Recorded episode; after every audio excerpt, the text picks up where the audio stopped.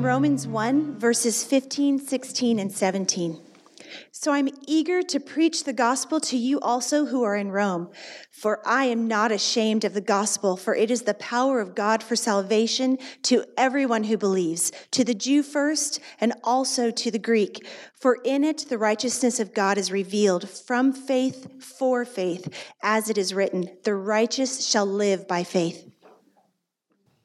So last week, uh, we started a new teaching series that we're calling DNA. Uh, DNA is sort of like our, our, our, basic building blocks for, for what it means to be a Jesus centered church. We're walking through some of our core family traits that we have as a church family. And, and this morning, we're going to unpack one of our most really foundational distinctives that we have as a church family. One of our foundational distinctives, and it's simply just the gospel the gospel, the good news of Jesus Christ. And now, when I say what, that this is one of our most foundational distinctives, what I mean by that is that we we, we believe that the scriptures is calling us to be a, a gospel centered church a church that is centered on the good news of Jesus. Now, if you've been with us since the beginning, you've probably heard me kind of like strike this chord again and again, right? If you've been part of our original launch team with the few families that we started with, you know that we trained on, on what is the gospel, what does it mean to be centered on the gospel, uh, and and uh, we're really just kind of kind of drilling down into this because it's really that important. It is that important. And so if you've, if you've heard maybe this, uh, a message like this before, uh, either at this church or, a church like ours, uh, on, on what is the gospel and what does it mean to be centered on the gospel, my encouragement to you would be, uh, man, would you just pray that the Spirit of God would uh, make this sort of like a refresher for you? Would, the, would you pray this morning that, that the Spirit of God would almost give you new eyes? Uh, maybe fresh ears uh, to hear and to see uh, something more beautiful about the gospel of Jesus, uh, so that when you walk away from here, that is, this isn't just like a familiar chord that you that you heard played, but but that it's uh, but that strikes you in a, in a fresh and, and new way. And so we're going to talk about what it means to be a church that's centered on the gospel, which is the good news of Jesus' life, death, and resurrection for sinners like you and me. So we're going to jump around the Bible a bit today, uh, mostly in the book of Romans, but I want us to start by reading a small passage in Revelation chapter 2. Revelation, as many of you know, is the last book of the Bible. Uh, and in it, uh, in the first sort of few chapters of Revelation, Jesus is writing letters to churches, and he leaves a warning to a number of different churches. And in particular, when he's writing to this church in Ephesus, he leaves them a warning that they've gotten off mission that they've drifted from the gospel of grace, from the gospel of first importance, and they got captivated by issues of secondary importance. So read it with me Revelation chapter 2, verses 2 through 4. Now, this is Jesus' words. He's speaking, addressing this particular church, and he has some cool things to say with them about them at first. He says, Church, I know your works.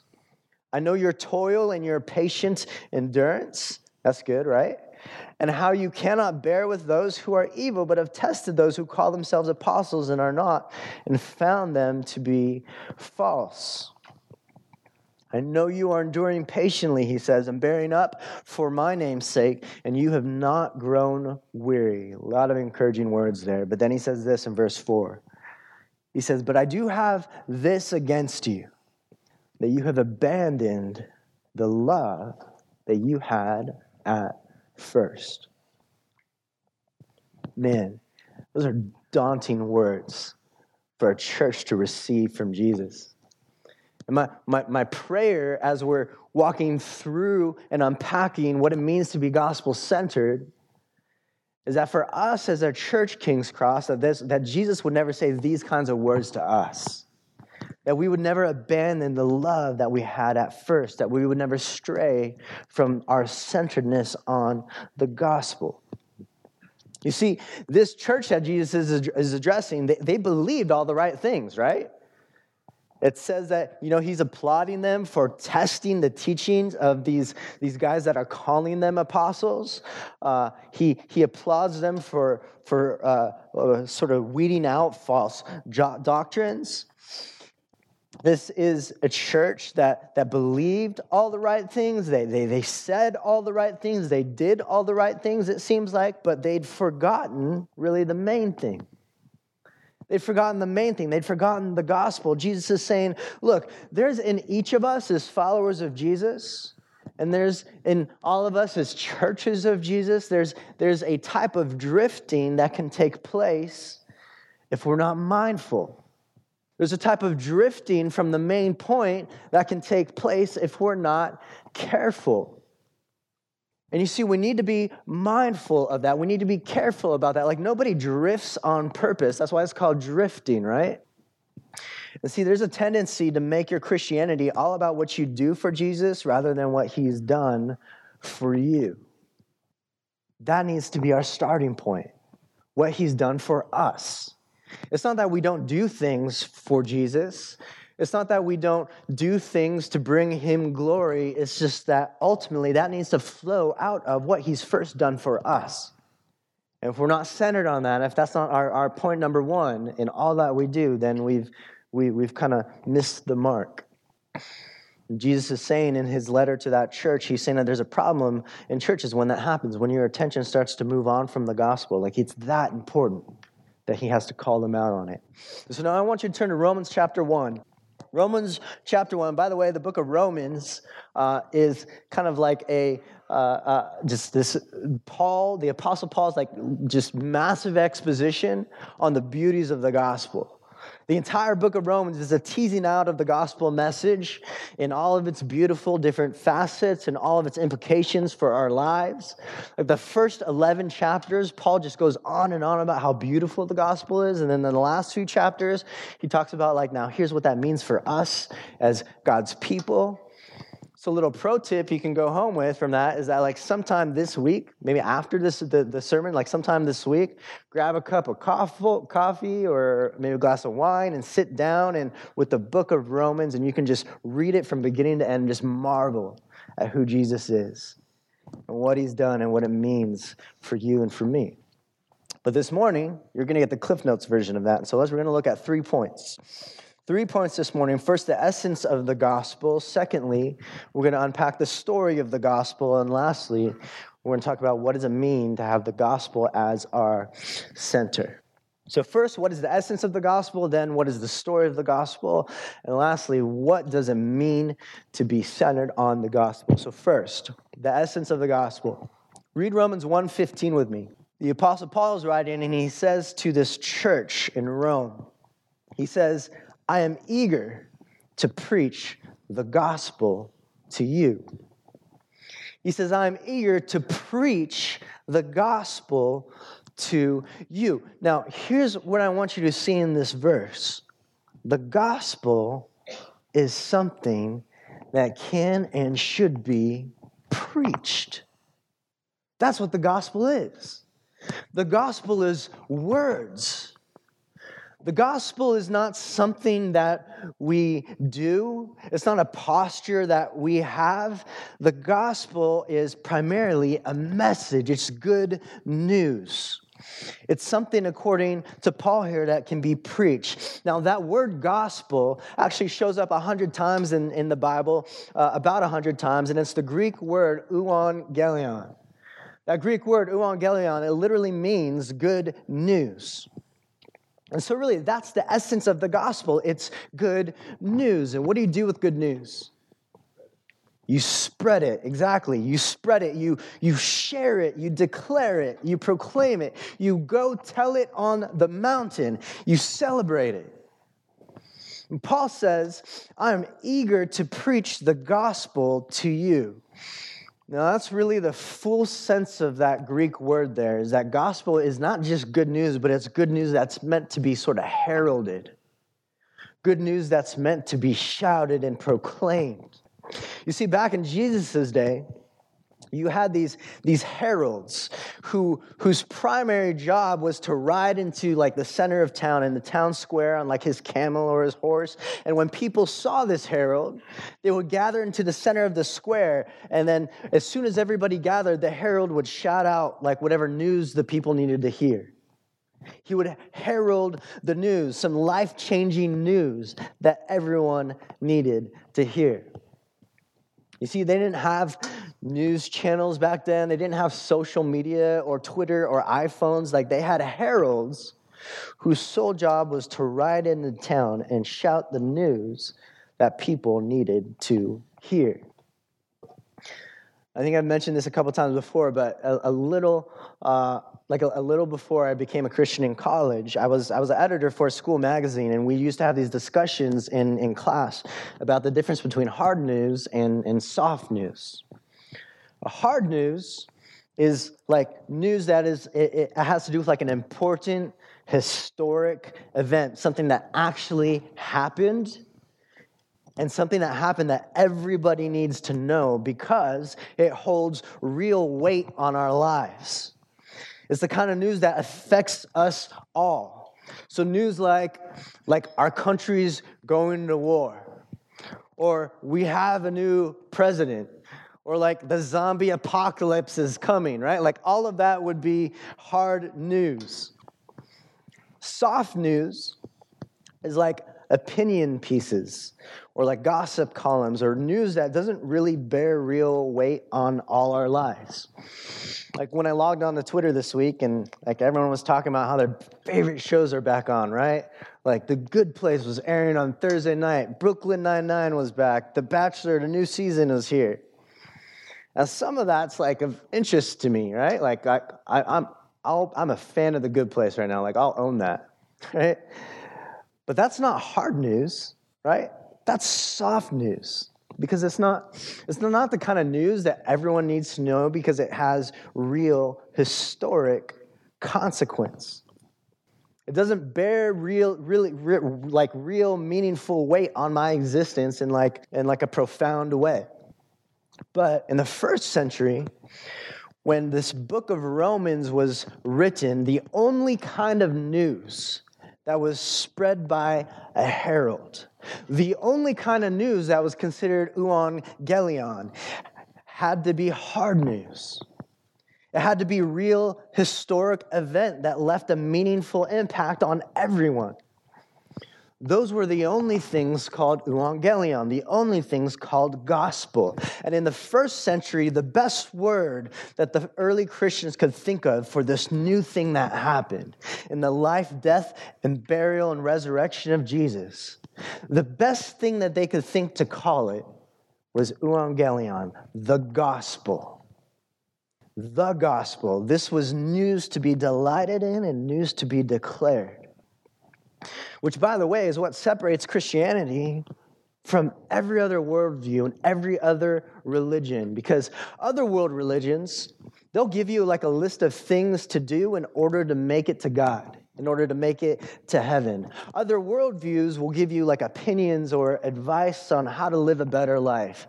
Christianity offers good news, hard, good news good news that you're invited just to believe in because Jesus has already done it for you.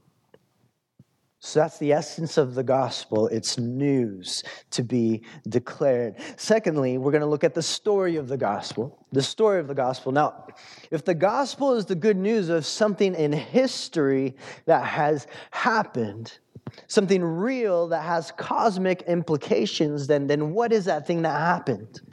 What is that story? What is that narrative that is true? I want you to sh- I want to show you something at the beginning of Romans chapter 1.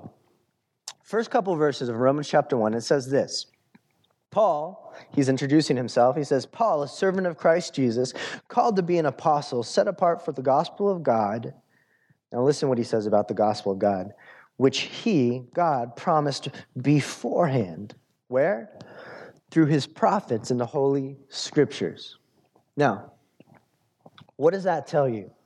What does that tell you? It tells us that the point of the Scriptures, the point of this whole book, the whole point of the Bible, the whole point of God's story is the good news of Jesus. The gospel of God, he calls it in verse 1. You see, the Bible is not primarily about you. It's not primarily about you. The Bible's for you, but it's not primarily about you. It's primarily about, about who? Jesus. The Bible is not a collection of unrelated books and letters either. It's not about Adam and Eve in one place and Moses and Pharaoh in another. It's not about David and Goliath in one place and Paul and the apostles in another. The whole thing, every page, every chapter, and every book is part of a single story. One story, the story of the God who is and what he's done for us in Jesus Christ. That is the big idea of this book. It's the gospel of God. That is the big idea. That's the big E on the eye chart that if we miss it, then we're still spiritually blind. So let's walk through the gospel story now that's laid in the scriptures.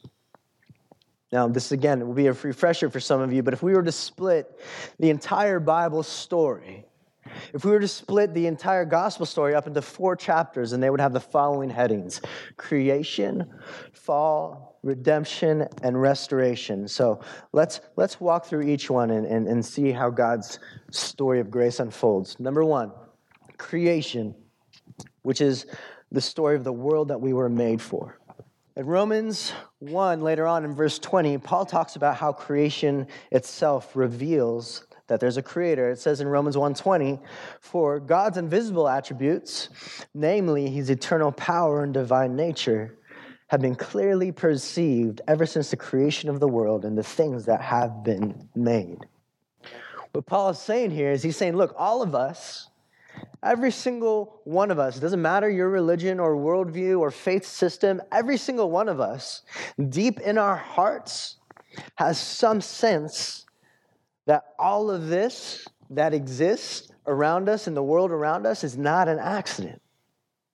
All of us, on some deep level, has some sense that this is not an accident, that there's a God who made it all, and a God who holds it together. I mean, you just sort of like look at the, at the complexities of your fingerprints, right? The details of the human eye the stretch of the sky up above, the depths of the ocean down below, the pull of gravity, the turning of time, all of it screams, this is not an accident. There's a maker who made this. And when he made it, when he made creation, he called it what? He called it good. In the beginning, the world existed in a good state, in perfect peace and stability and harmony and wholeness. And out of his mercy, out of God's mercy, he, he made us in his image. He made us male and female, creatures in his image and likeness, just to enjoy his good creation, to join one another, enjoy our relationship with God, and enjoy creation. What do we do with that gift? We squandered it. Exactly. We blew it.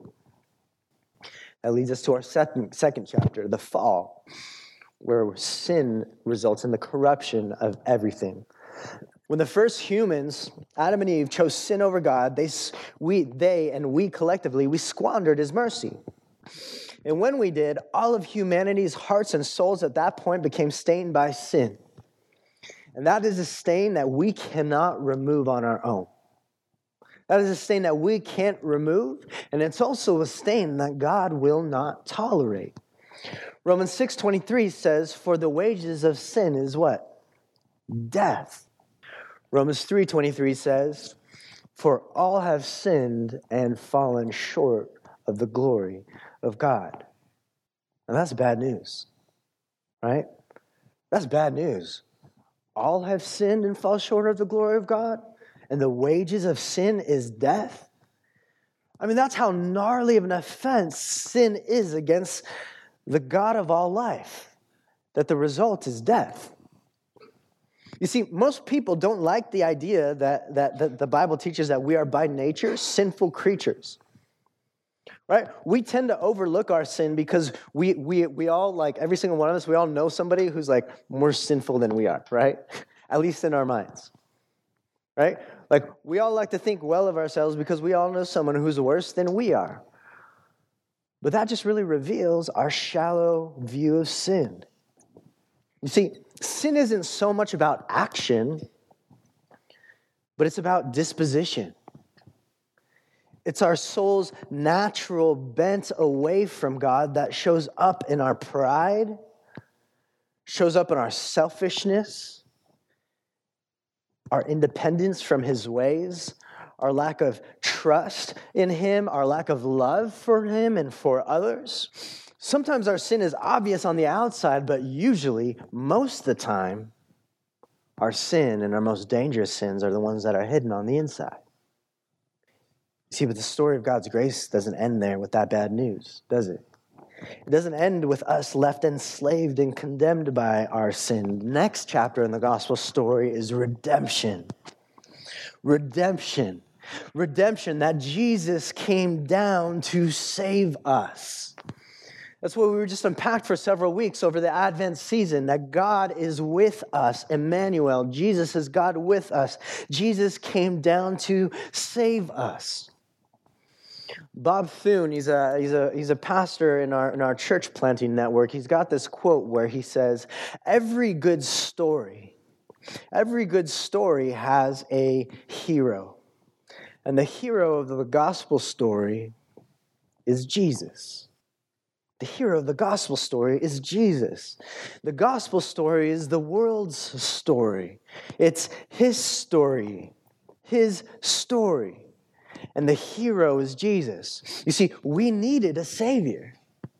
Because of the fall, because of the corruption of all things, we needed a savior, a redeemer, a deliverer, a messiah, someone who would right every wrong and make all things new, including our sin stained hearts.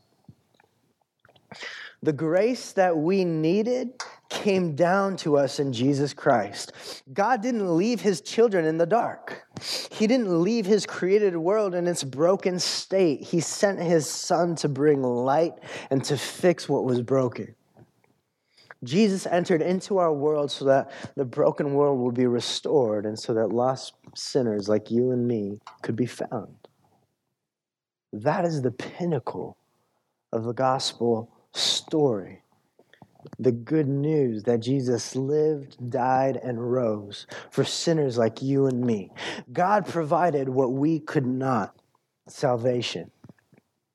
And in his grace, Jesus paid the penalty for sin so that all who trust in him can now be reconciled with God and restored to the good life that God intended for us in the beginning. I want you to read uh, a few verses in Ephesians chapter 2 with me. Ephesians chapter 2, the first several verses are really, really a truncated uh, sort of statement on the gospel and how it applies to us as individuals. Read Ephesians 2, beginning in verse 1 with me.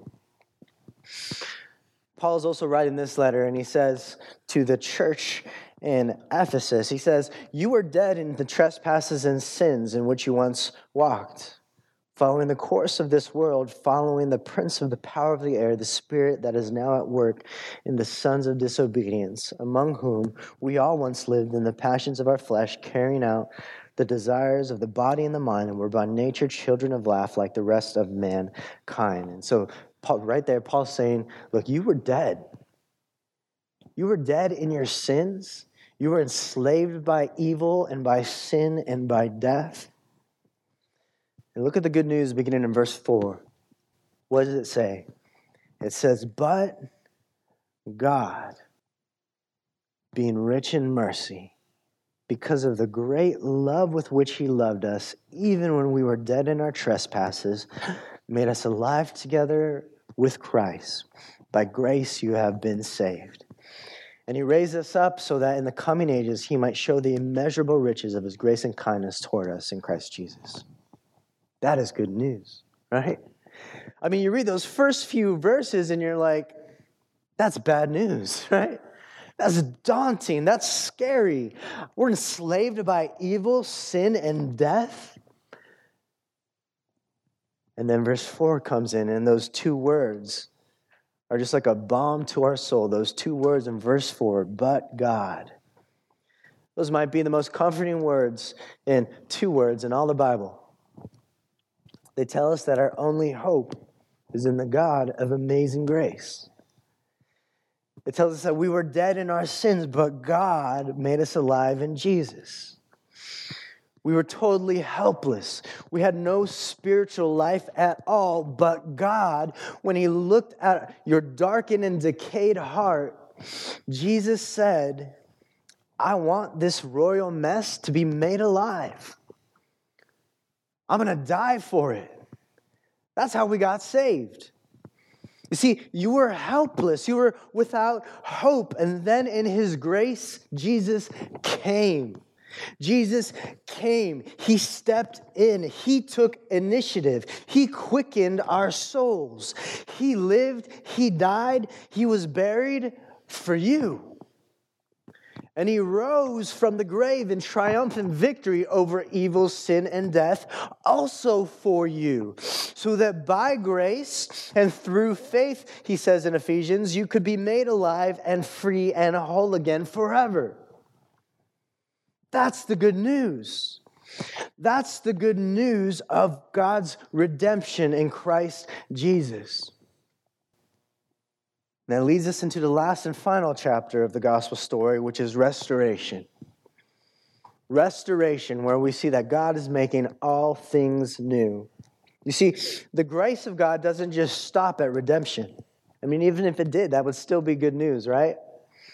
But the, the grace of God doesn't just stop at redemption. We're not just saved from sin in the past, but we're saved to a new life of righteousness.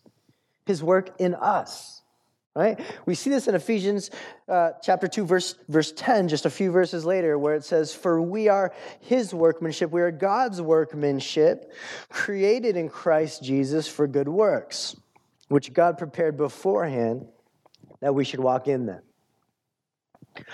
Now, the Apostles Paul's word for workmanship there is the Greek word poema, where we get our English word poem. So, what that tells us is that what God has in mind for us and the salvation that He's working into our souls is, is a masterful, creative, and beautiful, expressive work of who He is.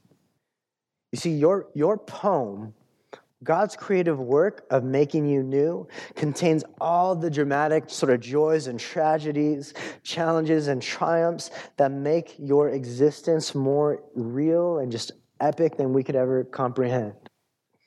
And the fact that that Ephesians 10, 2.10 says that we are his workmanship, his poema, his, his, his workmanship, that, that, that means that in Jesus, you're not just made clean and forgiven of your past, which again is still good news, but God is continuing to be at work in you.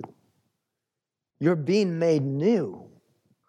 You're not just no longer broken, you're being restored, you're being made new, you're being loved and accepted and celebrated. You're being adopted into a new family, the church, with brothers and sisters and a father who's perfect.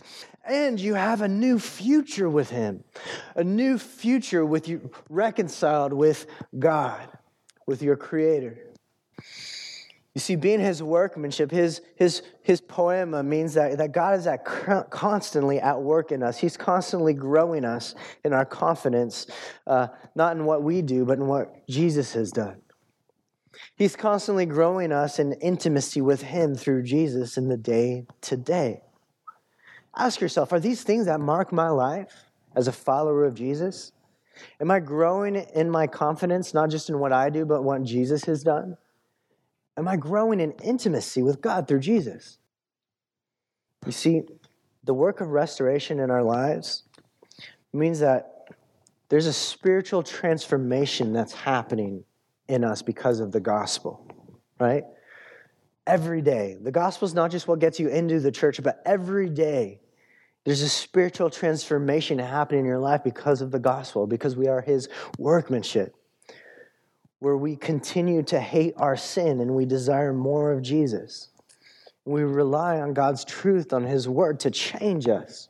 It means knowing others and being known in authentic Christian community that's increasingly marked by humility and by service and by showing honor to others. Being his workmanship reminds us that we're given gifts and a purpose in the church, and we're sent into the world to be ambassadors of hope and grace to a world who needs it. You see, God isn't just making us new creations in Jesus, but through us and through this gospel, he's making all things new. God has promised to renew not just our sin stained hearts, but the whole world. You see, one day Jesus will return to judge all evil and sin and to put death to death. But he's also going to usher in righteousness and peace and his unfiltered glory for all eternity. You see, that is the gospel story creation, fall, redemption, restoration. We need to be reminded of that story. We never move on from it. We need to constantly return to it. By the way, everyone has their own version of the gospel story, right? Doesn't matter the religion, doesn't matter the worldview, even the most atheistic, secularist worldview has a gospel story. Everyone has a story of creation where they're, they're, they're asking, they're answering the question, who should I be? Who should I be? What is the purpose of this all? Everyone's asking a question related to the fall, where they answer, What's wrong with me? What's wrong with the world? Everyone has a narrative for, uh, for, for redemption on what's the solution. And everyone has to wrestle with the idea of restoration. Like, what, what is it that I hope for? You see, everyone has their own version of the gospel story but only the one that we find in the scriptures. The ones that's the one that's that is centered on the life death and resurrection of jesus is is the true gospel. And is real good news hard news historic news something that has actually happened in history and is unfolding before our eyes throughout history. As the creator is redeeming us from the effects of the fall and restoring a people to himself and his creation. So now we close with the question what does it mean now for us to be centered on this gospel? We talked about this a little bit. I mean, it basically means that we constantly return to this gospel, right? We never move on to it. The story of God's grace, creation, fall, redemption, restoration is the power of God for salvation. Not just salvation to get us into the church, but salvation even for everyone who believes, for everyone who's a believer today. It's still the power of God for you today. We see this in Romans 1:16, which says, Paul says, "For I'm not ashamed of the gospel, for it is what? The power of God for salvation to who? To everyone who believes, to the Jew first and also to the Greek." Here's what that means. Paul is saying, look, this gospel is not just important to you when you begin your Christian life, it's the center of the Christian life. It's the power of God for those who believe. How many of you who are followers of Jesus want the power of God at work in your life? Like, how many of us want that? Pray for that, desire that. Paul says the gospel is that power we never move on from it. We never move on from it, right? It's, it's, it's always the battery that needs to be charged. This story of God's grace unfolding needs to be more than just information in our heads, but it needs to be a passion in our hearts. And it needs to be power, Paul calls it, in our lives. The gospel needs to be the center of who we are as followers of Jesus. So, what about you this morning? What about you this morning? Have you this morning, have you, or did you consider yourself somebody who has tasted the grace of God in the gospel of Jesus Christ? Are you somebody who, who has tasted the gospel? Are you somebody who believes in that gospel? If you are, do you consider that the power of God in your life? Do you consider it God's power at work in your life? It needs to be the center of who we are. Has it grabbed you? Has it transformed you and wrecked you? We never graduate or move on from the gospel. We never move beyond marveling at God's grace. In fact, a big part of, uh, of being gospel centered is that you are constantly growing in the depths of the gospel story. You're constantly growing deeper into the idea that, that God is good, that you're a sinner, and that you need Jesus, and that God is making you new. You see, growing in the gospel is vital, vital to better knowing and loving God. When we, when we miss this, when we miss being centered on the gospel, then our worship becomes shallow. Our community becomes superficial. Our mission becomes vain. You see, in the book of Romans, Paul spends, I mentioned this earlier, he spends the first 11 chapters of Romans unpacking the different facets of the gospel. Like 11 whole chapters just talking about the different uh, facets and, and ways that we, in the depths of the gospel.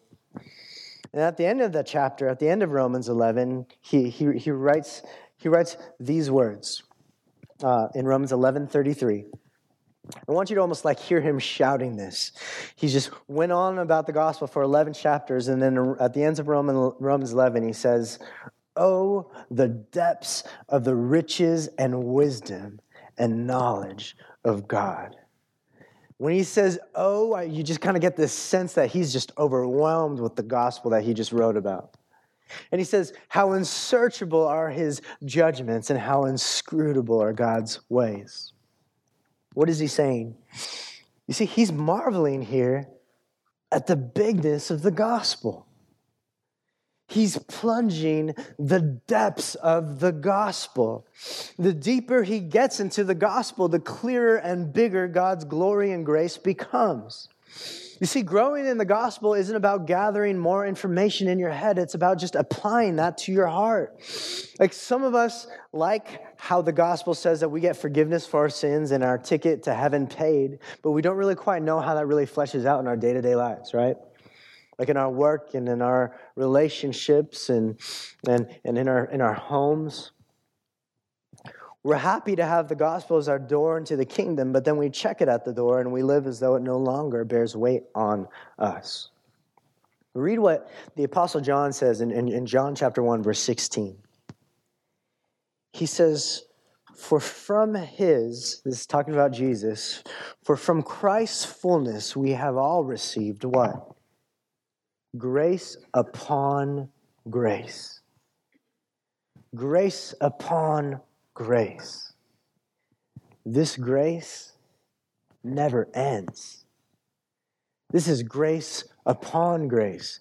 It's grace that is unsearchable, grace without limits, without boundaries, without margins.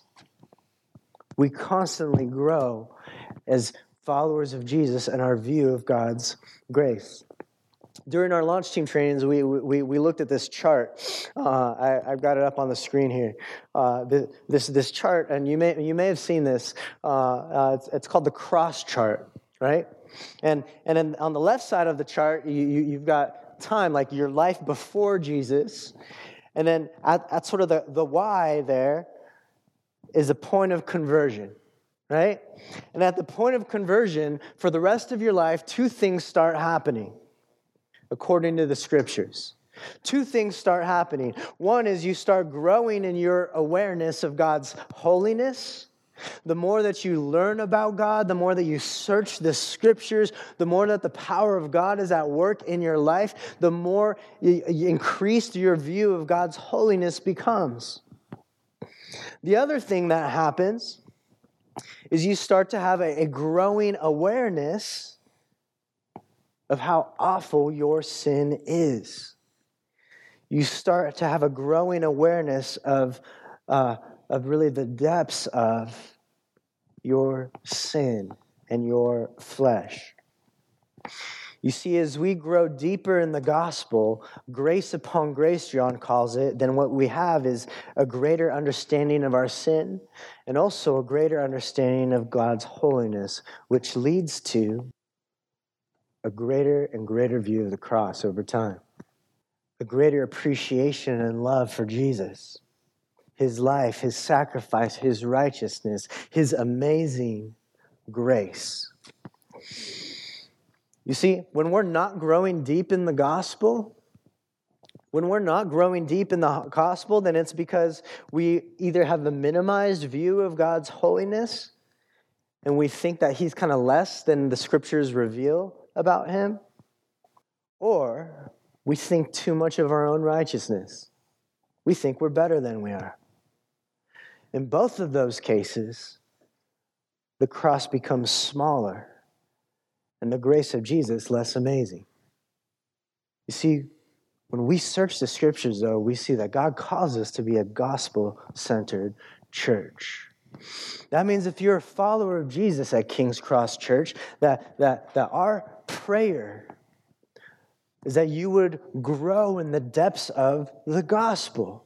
That is our prayer for one another, that as we continue to grow in Christian maturity, that our view of God's holiness would increase, that we begin to hate our sin more and more because we see how, how nasty and dirty it is. But with that, the grace of God becomes more amazing. And that's why we go deep into the gospel. That's why we're seeking to be centered on the gospel. You see, being gospel centered is not, a, is not so much a mental exercise as it is a posture of our hearts to see more of Jesus and more of life for the joy of our souls. That's why we can sing the famous words in, in that old hymn, Amazing Grace. When we've been there 10,000 years, bright, shining as the sun, speaking of eternity, we've no less days to sing God's praise than when we first begun. Maybe this morning you find you came in here as somebody who does believe in the gospel you hear just the story of the gospel unpacked, and you're like, yes, this is the gospel that changed my life, right?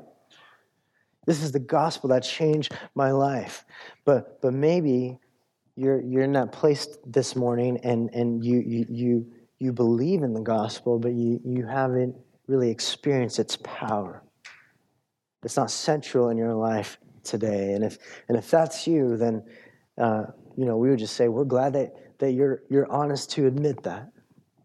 The Spirit of God wants to woo you back to your first love, your first love, by plunging you into the depths of the gospel of Jesus Christ. Maybe you're already passionate about the grace of God. It stirs you. You're excited about it, right? Like you feel like your life is centered on the gospel. You're passionate about it. You're growing right now in your view of God's holiness. You're also growing in your hatred for your own sin.